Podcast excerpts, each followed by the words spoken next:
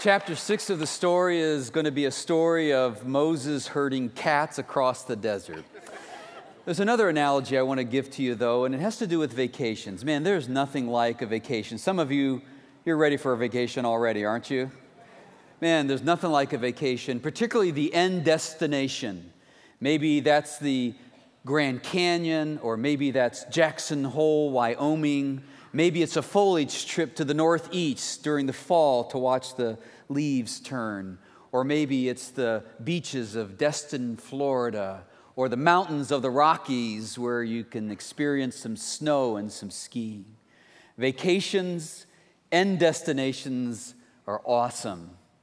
But the road trip getting there sometimes is a different story.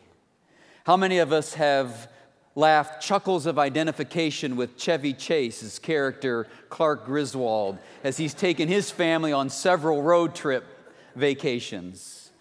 Certainly irreverent, but nonetheless funny, is in the first movie where they strap grandma to the top of the car. I know it's not right, but it's funny. I don't care who you are. now, one of the most trying experiences of road trip, without question, is the inability of the children in the back seat to stay calm. Now, I don't know about you, but when I was growing up as a kid, there were four kids and mom and dad, and we had one of those wood paneled station wagons. And we would take road trips together, mom and dad in the front, and all four kids crammed into the back. And kids, I know it's hard to believe, but there were no televisions and no video games and we would wiggle.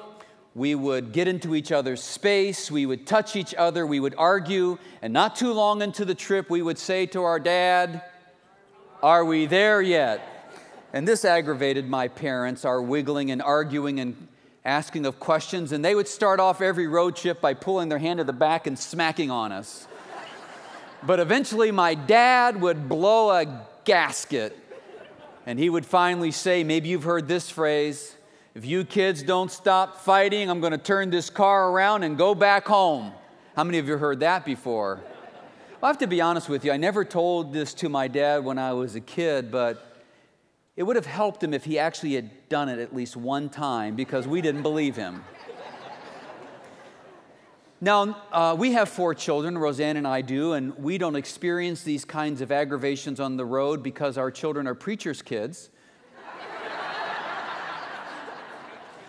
But I seek to identify with the trouble that you experience and try to minister to you in it. I'm joking. But probably greater than the inability of kids to handle a road trip is when the driver in the front seat takes a wrong turn and takes everyone on a detour. This happened to Roseanne and I a number of years ago. Believe it or not, we were in San Antonio driving uh, back to Fort Worth and I'd had a pretty busy weekend, so I started off driving. And when we were on the road, I pulled over and I turned over the wheel to Roseanne so I could take a nap. And I said to her, All you have to do is stay on this one interstate, and it'll take us right into Fort Worth. That's pretty simple, don't you say? So I get into the passenger seat, and she's in the driver's seat, and we drive down the road, and I'm fast asleep. And a couple of hours later, she wakes me up and says, should we be coming to Houston now?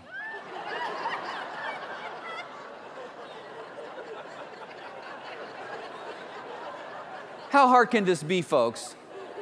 Now, I'm normally a nice guy, but this pushed my button, and this challenged my ability to contain my sin nature, and I let her have it.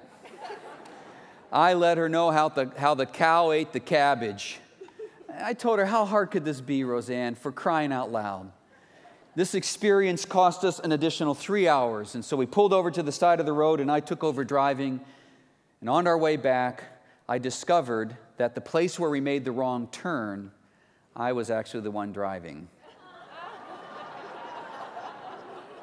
I hate when that happens. I hate when that happens.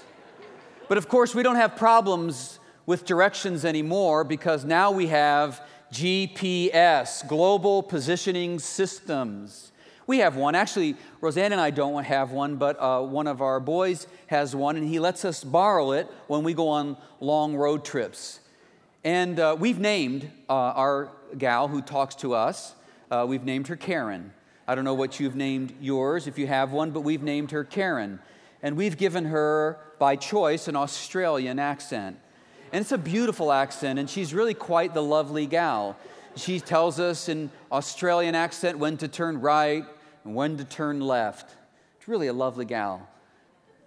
But every now and then she'll tell us to turn right, and I have this hunch that turning left will get us there faster. And I make the left turn, she doesn't say, I told you right, you idiot.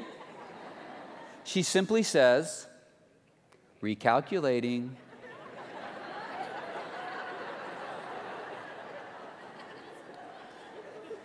Well, today we've come to chapter six of the story. And the children of Israel are on a road trip. They're on a road trip.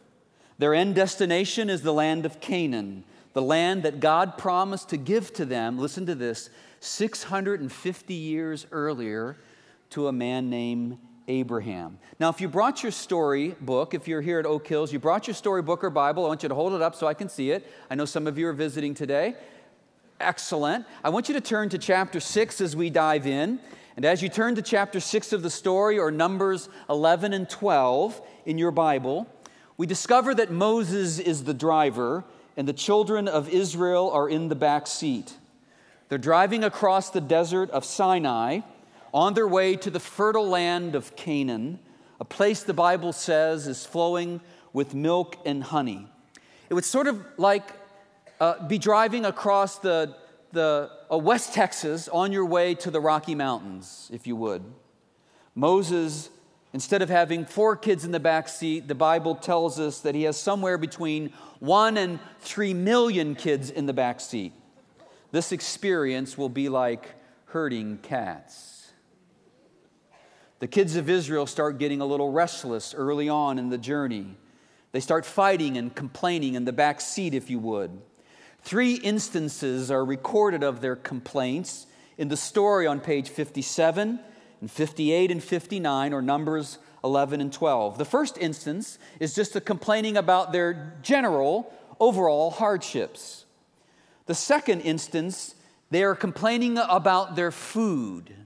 Now, you may recall that they're in the desert and that God is providing them miraculously with manna, which falls from the sky every single day to provide for them food during the desert. Fried manna, boiled manna, manna gumbo, manna sandwiches. They've done everything they possibly can do with this little resin, and they're sick of it. And so they complain on page 58 of the story. And finally, Miriam and Aaron, Moses' sister and brother, they get in on the action with a little backseat driver complaining. Why does Moses get to drive all the time? Why does God only speak to Moses? Why doesn't he speak to us? So they're complaining. On all three occasions, the story tells us that God pulls the car over and he disciplines them. These three instances are not only are not the only ones, however.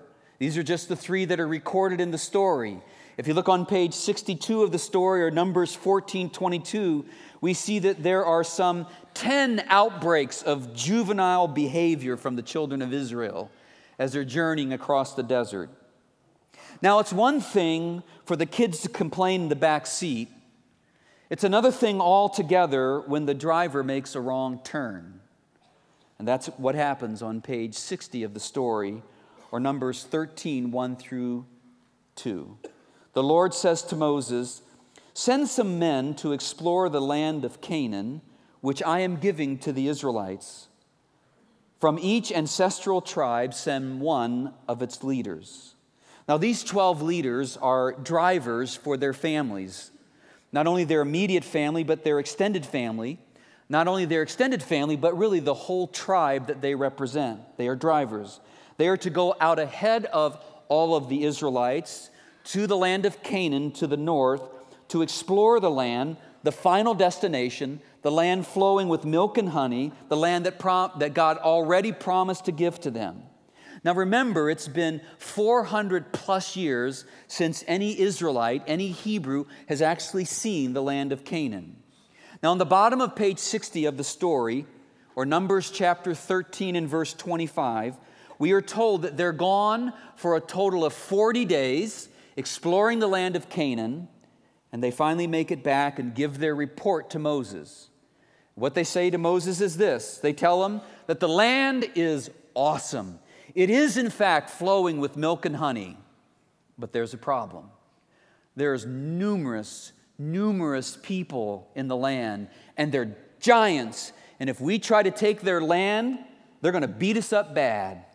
We can't go. It tells us on page 61 of the story, or Numbers 13 and verse 30, that Caleb, who was one of the 12 who explored the land, silenced the people before Moses and spoke up and said, We should go up and take possession of the land, for we can certainly do it. The story tells us that only Joshua sided with Caleb of the other 11 men. As a matter of fact, the other 10 men not only said, No way, but it says to us in the story that they spread a bad report amongst the camp and convinced the people that it was not a good idea. So Moses gathers all the people of Israel together, and it says he tears his clothes in frustration, something I don't recall my dad ever doing. Should have tried it maybe, would have worked for me. And he pleads with them at the bottom of page 61 or Numbers chapter 14, verses 8 and 9. If the Lord is pleased with us, he will lead us into the land, a land flowing with milk and honey, and will give it to us. Only do not rebel against the Lord, and do not be afraid of the people of the land, because we will devour them. Their protection is gone, but the Lord is with us. Do not be afraid of them. Now, how did the people of Israel respond to this impassioned speech? It tells us in Numbers 14:10 or page 60 of the story that the whole assembly talked about stoning them. Now, whenever I'm giving a speech and people start throwing rocks up like this, I know that the speech hasn't gone so well. Now, if you have your copy of the story, I want you to turn to the opening map, and we have been making markings in this map, not only going through the story chronologically, but also taking a geographical journey through the story. And if you're, if you're doing this, you should have a, a drawing for Moses and the children of Israel leaving Egypt into the Sinai desert right here. Now, what I want you to do is I want you to uh, take uh, your pen or pencil and I want you to move them up north to this place called Kadesh Barnea. Kadesh Barnea. It is here at Kadesh that we are told in the story that the 12 leaders left to spy out the land. This is where the nation of Israel, listen to this, this is where the nation of Israel in Kadesh decided not to trust in God's strength over the giants of Canaan. This is where they made their wrong turn. God is operating from his own GPS, God positioning system. He can see the big picture from the beginning to the end, but the people of Israel have a hunch. Instead of going left and to the north, they decide not to do it. So on page 62 of the story, God simply says back to them, recalculating. Because of their lack of trust in God, God is going to have them make a hard right back down south again along the Red Sea, back deep into the wilderness. Take your map again, and now I want you to take uh, the, the children of Israel at Kadesh Barnea and have them take a hard right down the right finger of the Red Sea back deep into the wilderness to Houston, if you would. And here's what God says to them on page 62, or Numbers chapter 14, verses 28 through 34. As surely as I live, I will do to you the very thing I heard you say. In this wilderness, your bodies will fall, every one of you 20 years old or more who was counted in the census, and who has grumbled against me. Not one of you will enter the land I swore with uplifted hand to give to make your home, except Caleb and Joshua. I will bring them in to enjoy the land you have rejected. But as for you, your bodies will fall in the wilderness. Your children will be shepherds here for 40 years, suffering for your unfaithfulness, until the last of your bodies lies in the wilderness. For 40 years, one year for each of the 40 days you explored the land, you will suffer for your sins and know what it is like to have me against you. Can you imagine hearing those words from God? You're going to learn what it's like. You're going to feel what it's like to have me against you.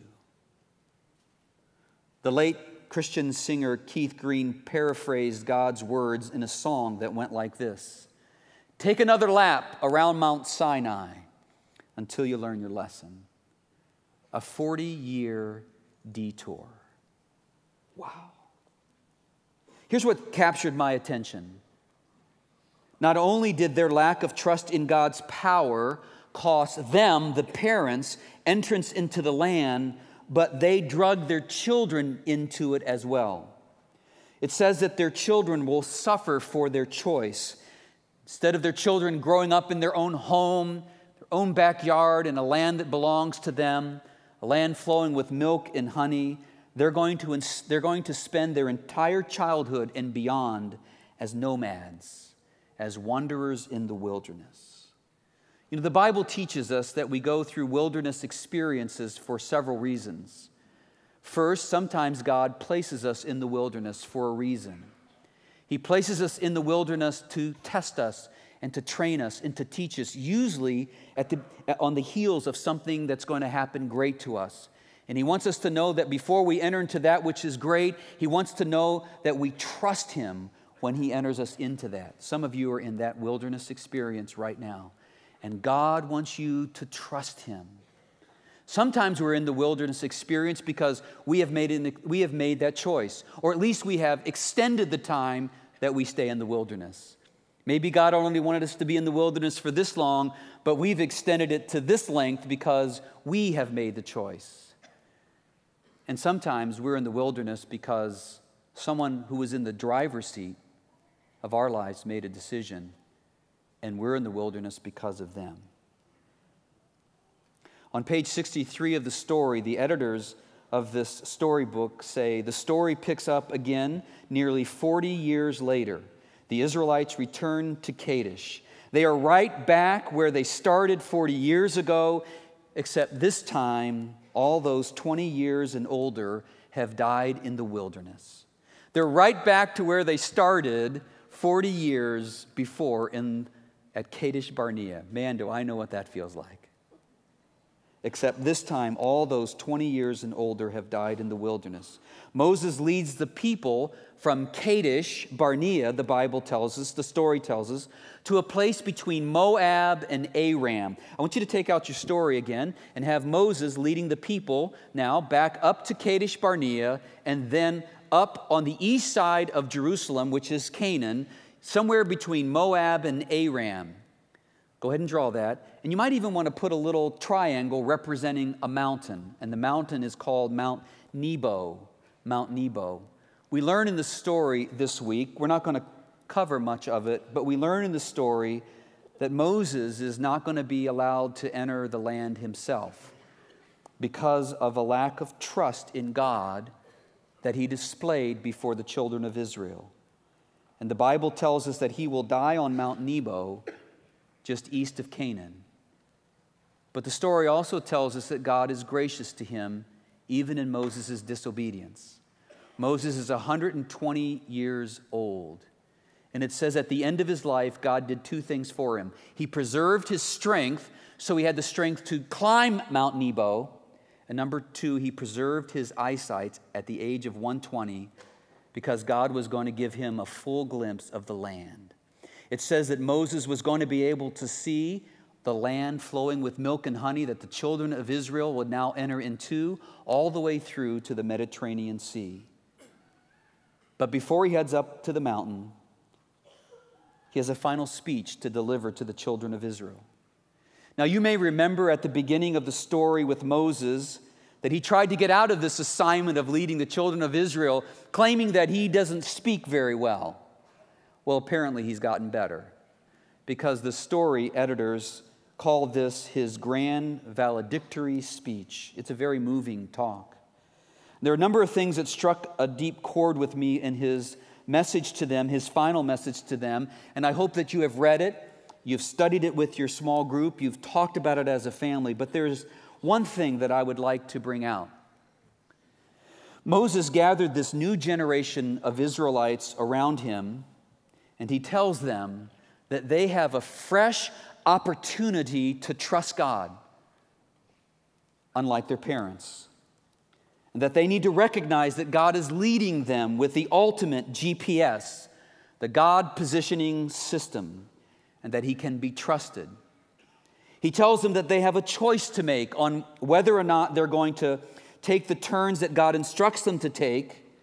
And he also tells them that they must keep in mind that they're not in the car alone, that in the back seat are their children who are going to be affected by their decision, positively or negatively, just like they experienced when their parents made their decision not to trust God. What I want to do is read a portion of that speech to you. It's on page 70 of the story. Go ahead and turn there, or Deuteronomy chapter 30, uh, beginning uh, a little bit after verse 11 on into verse 20. I'm going to begin about three paragraphs down. Moses says to the children of Israel, this next generation, See, I set before you today life and prosperity, death and destruction. For I command you today to love the Lord your God, to walk in obedience to him, and to keep his commands, decrees, and laws. Then you will live and increase and the Lord your God will bless you in the land you are entering to possess. But if your heart turns away and you are not obedient, if you are not if you are drawn away to bow down to other gods and worship them, I declare to you this day that you will certainly be destroyed. You will not live long in the land you are crossing the Jordan to enter and possess. Now, this final paragraph, I want you to read out loud with me. We're going to put it on the screen, okay? Let's read it together, all right? This day I call the heavens and the earth as witnesses against you, that I have set before you life and death, blessings and cursings. Now choose life, so that you and your children may live, and that you may love the Lord your God, listen to his voice, and hold fast to him. For the Lord is your life, and he will give you many years in the land he swore to give to your fathers, Abraham, Isaac, and Jacob. Now, we're going to have to wait till next week, chapter 7, to see what decision the Israelites made. But right now, we need to turn our attention to a decision that God is asking us to make in this chapter of our life. We need to turn our attention to what God is calling out of us in this ancient story that's applicable to us today. So I'm going to invite you to just to close your storybooks and close your Bibles and give me your attention. The Bible teaches us that the Christian life is like a road trip. And God wants to lead you and I every single step of the way from His GPS, His God positioning system. You see, God sees the whole picture from the beginning to the end, and He wants the best for us. He certainly wants us to reach the end destination, but listen to this. He also wants us to enjoy the journey. But in order to do that, we must trust Him. So when the divine GPS tells us, calls out for us to go to the left, we must turn. When the divine GPS tells us to go to the right, we must go. When God says to us we must stop, we must dead in our tracks. When God says we must go faster, we must go faster. Put the pedal to the metal. When God tells to us he wants us to break the barrier down in front of us, no matter how big and how bad it is, we need to bust through that barrier like an episode out of Starsky and Hutch. You know, just break through it in faith. we also need to be reminded that whatever choice we make, there are others in the car with us. They will experience the blessings of our good decisions, and they will experience the pain of our destructive decisions, as we've seen in the story today. So I ask you the question what, store, what decision are you making today? The application of this ancient chapter 6 is as ripe for us today as it was then. When you came in today, you received a, a little insert in your program called the Community Covenant. I'm going to ask you to pull that out right now, if you would. A Community Covenant.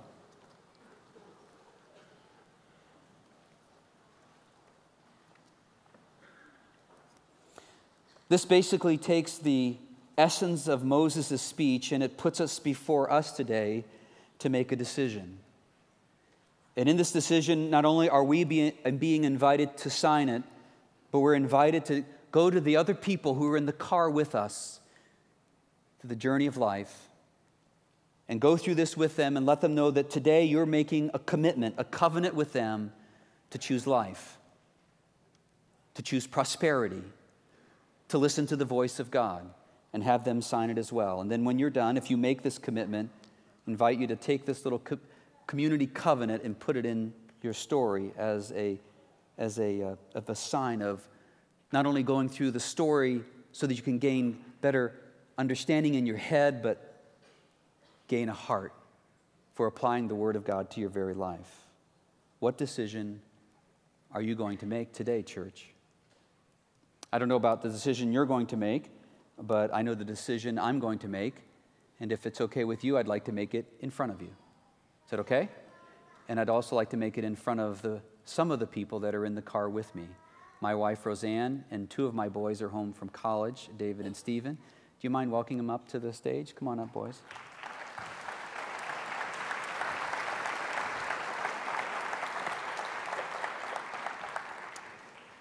This is Roseanne, my lovely wife, this December of 27 years. And this is. Um, this is uh, our son David, who's a junior at Baylor University, and our son Stephen, who's a freshman at uh, Baylor University. They're on fall break and came to see mom and dad eat some good food and get their clothes washed, which is all right with us. I wanted to say to them, in your presence. I want to say to you, Roseanne, to David, to Stephen, to Austin, our youngest, and to Jennifer, our oldest, and yes, even my new son in law, Desmond.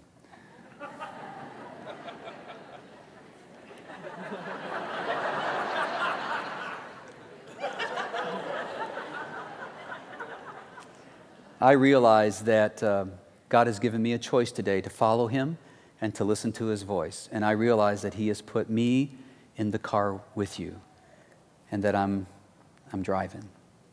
And I just want you to know that I realize that the decisions that I make every day affect you as well. And I know God wants to put you in the wilderness every now and then, but I don't want to be the one responsible for keeping you there because of my lack of trust in the power of God when He tells me to turn right or to turn left, to stop or go faster. So today I make a covenant with my community that I will choose life and prosperity.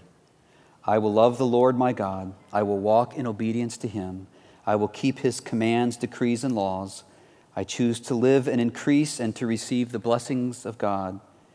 And I choose to trust in God and in his leadership. And I'm going to sign this before you, and then I'm going to invite you to sign it as witnesses, if you don't mind.